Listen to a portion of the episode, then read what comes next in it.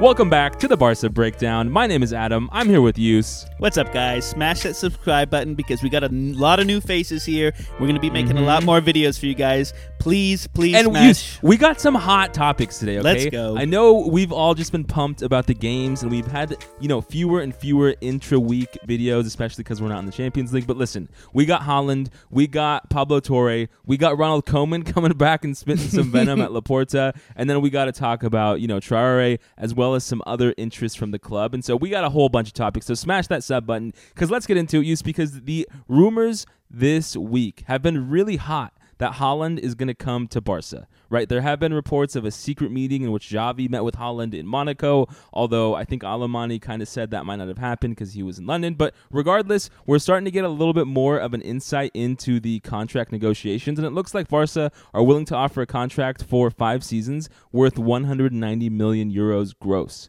right? And they're looking at paying Haaland 20 million the first year, 30 the second, 40 the third, and then 55 in the fourth and fifth years. And so the, the war chest is open, right? It, it does definitely seem like Laporta really wants to get Haaland to be the big, huge signing of his reign, a second reign as, uh, you know, president of Barca, right? Because we remember his first time around, he signed Ronaldinho, and that really did kind of set the stage for Barca emerging as like the world's biggest club for the last decade. Right. This- so I feel like he thinks Haaland will be the Mhm. second one. And before you go, one last thing. There Mhm. is a, a huge element here, which is that it seems like a foregone conclusion that Kylian Mbappe is going to Real Madrid this summer. Hmm. so we need to not only steal Haaland away from a defensive standpoint, but also he is supposed to be the next big thing, right? He's already shown his uh, scoring prowess. His Champions League record for Dortmund is incredible. His goal scoring is is off the charts.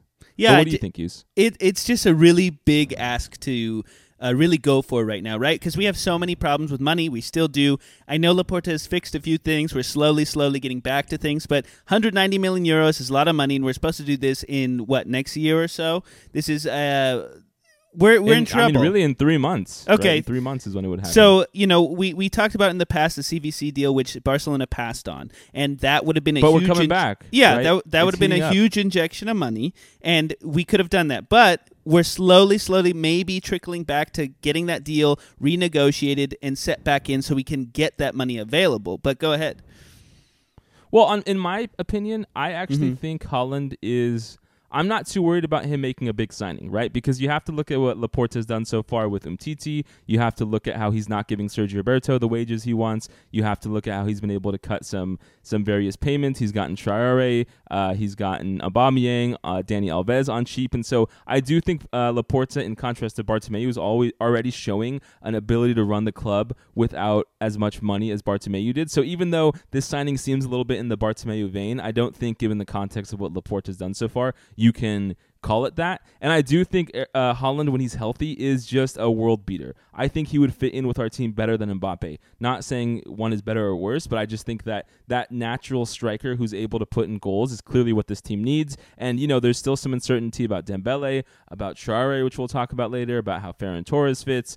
Uh, you know, we have Ilias and Abde coming through the youth team, and what we really miss is that clinical striker. So I do think he offers the profile that if we're going to go for a big signing, that is probably it. But what must be said is that Haaland has been injured, right? This season, I think he's played 20 games for Dortmund and he's missed 16, which is a pretty pretty big amount of injuries. And I know we already have right a little bit of that PTSD from signing Dembele from Dortmund and his injury issues. So those are those are kind of my thoughts. Um, how does that make you feel? No, I, they're very good points, and I, I didn't want to paint the picture like uh, Laporta was doing mis- uh, making Mhm. mistakes like Bartomeu was. I'm just saying it is a big ask, and you're totally right. Right, having that many missed games, especially after Dembele missed so many games, and we were talking about how Neymar used to be injured a lot pre- in our previous podcast, YouTube channel or YouTube videos. So it is a thing that Barcelona have been affected by, and we want to be careful of. Um, but you're totally right. We need a striker that's scoring goals, and I know some of the players we have now, like Ferran Torres, is not doing that. We have Traore doing a lot of our work. Uh, um, Dembele just But finally scored a first right? goal. Yeah, exactly. Like we're celebrating Luuk De Jong for scoring like five goals this season. That's really not what Barca need to compete because with uh, And he's not losing staying. points today to Alaves, we're you know in striking distance to get second this season. But if we're going to really make that step and, and go above Real Madrid, a Real Madrid team that's going to have Kylian Mbappe next year, we need a certified goal scorer. And. Haaland is clearly the biggest target on the transfer market that can do that.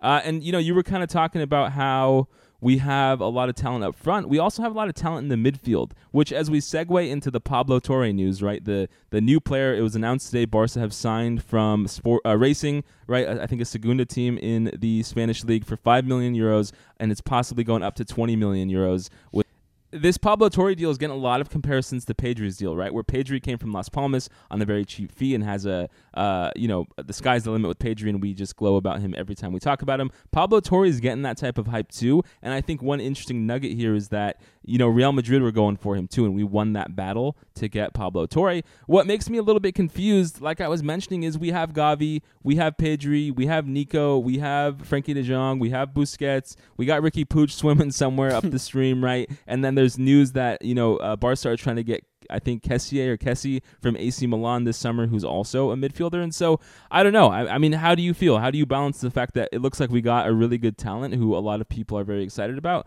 with the fact that we already have a kind of a dearth of midfielders that are, are really good and young? Well, I totally think that we don't need to focus all our intention on getting a lot more midfielders because, like you said, we do have a lot of young players that are going to be here for a while. At least I think so, you know. And so I think that we need to if we sign him, he's going to be kind of someone that's going to not slot in for Busquets, but when Busquets leaves, we have another midfielder to cover that spot. I don't think Riqui Puig is going to say, so I think we it'll still leave us with not too crazy of a midfield, um, and he'll still be able to find a spot with uh, Pedri, Gavi, Nico, FDJ, and anybody else at that time. But I think we need to focus a little more of our attention, a little more of our money on maybe a left back because we still have that Jordi Alba situation and Dest did play in that left back position that did look good, but then we have the right back situation that we have to deal with. So I don't think we should focus a lot of our money and attention mm. on the midfield. But if it works out for us in the end and we don't have those uh, right left back options, I don't think it's a terrible thing. It's not too crazy of a price. We seem to have some money to work with this season after so many of the things that you mentioned that Laporta has done. So I don't know. I'm kind of wish washy on it.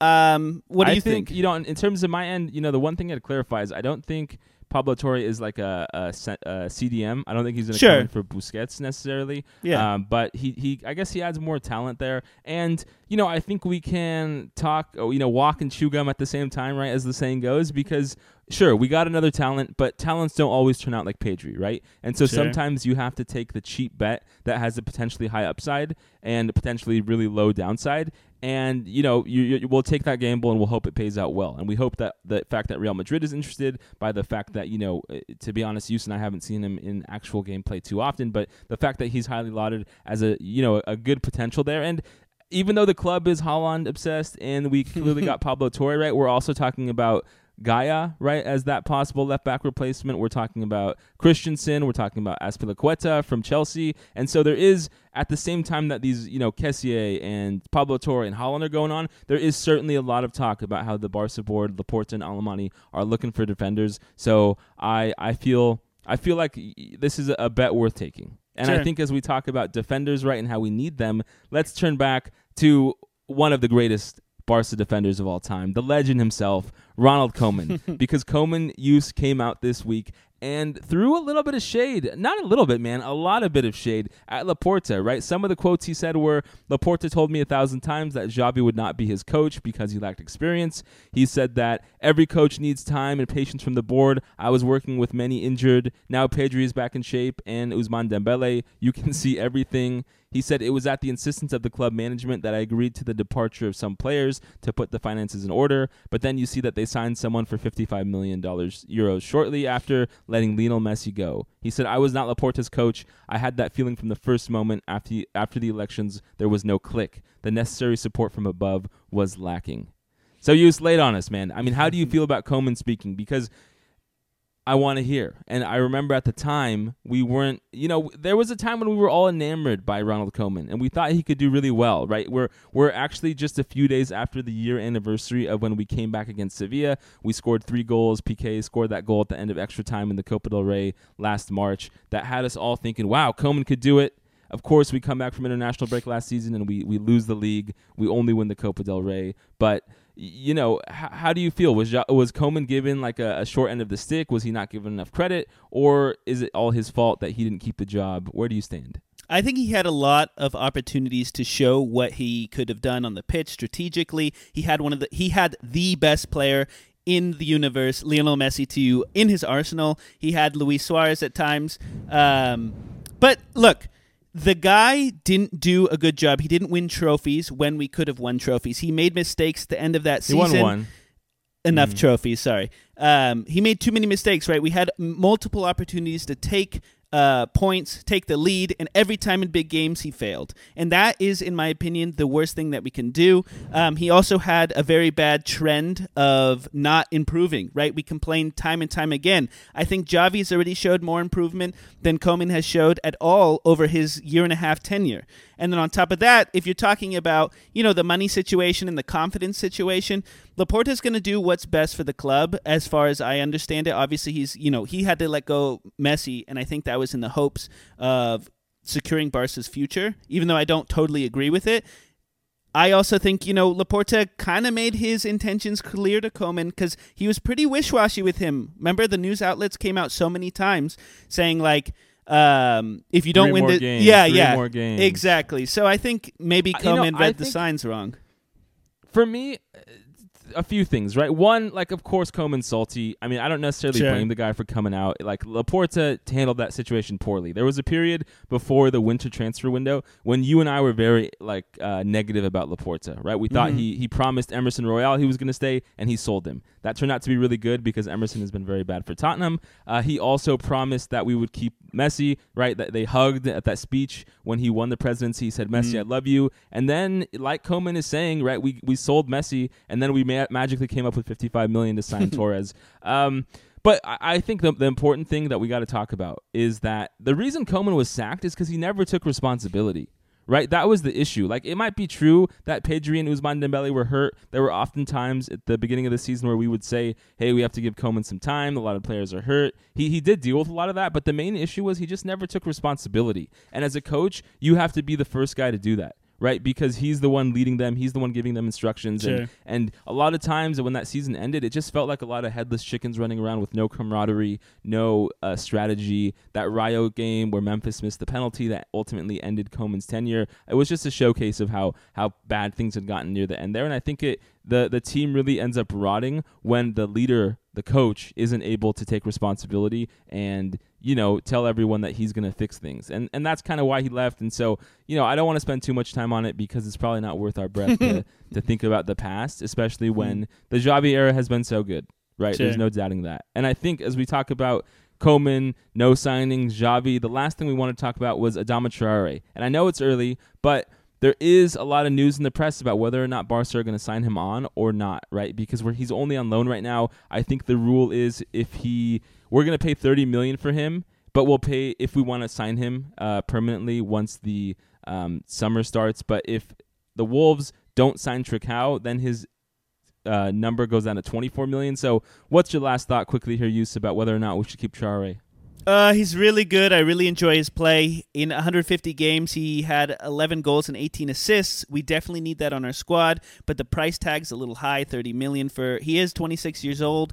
Depends how long that uh, contract would be. Um, if we don't keep Dembele, I think it's a good idea. Uh, if we can get the money together and sign him, he does a great job on the right side. A lot of assisting, a lot of gameplay. He's very physical. I know Barca need physicality right now. Uh, if the cards fall in that Dembele doesn't get signed, if we can scrounge up the money, I think it's a good idea. What about you? I I think I agree with generally what you said in terms of if Dembele doesn't resign, we need a winger with the characteristics of Traore. Oftentimes this season, we have seen Traore and Dembele start uh, or get subbed for each other, Mhm. and that's because they have a very similar profile. Though Dembele is clearly better in my opinion, Traore is a very serviceable person. And if we got Haaland up front with Traore and Ferran Torres on the wings, I think we would do really good. Yep. So let's see, because we have a big game coming up this weekend. Like I mentioned earlier, Sevilla have dropped points, and so we have a chance to, you know, fight up there for number two. So with that, guys, please hit the subscribe button. Let us know your thoughts in the comments. We will see you after the game on Sunday. Thank you. Thanks, guys.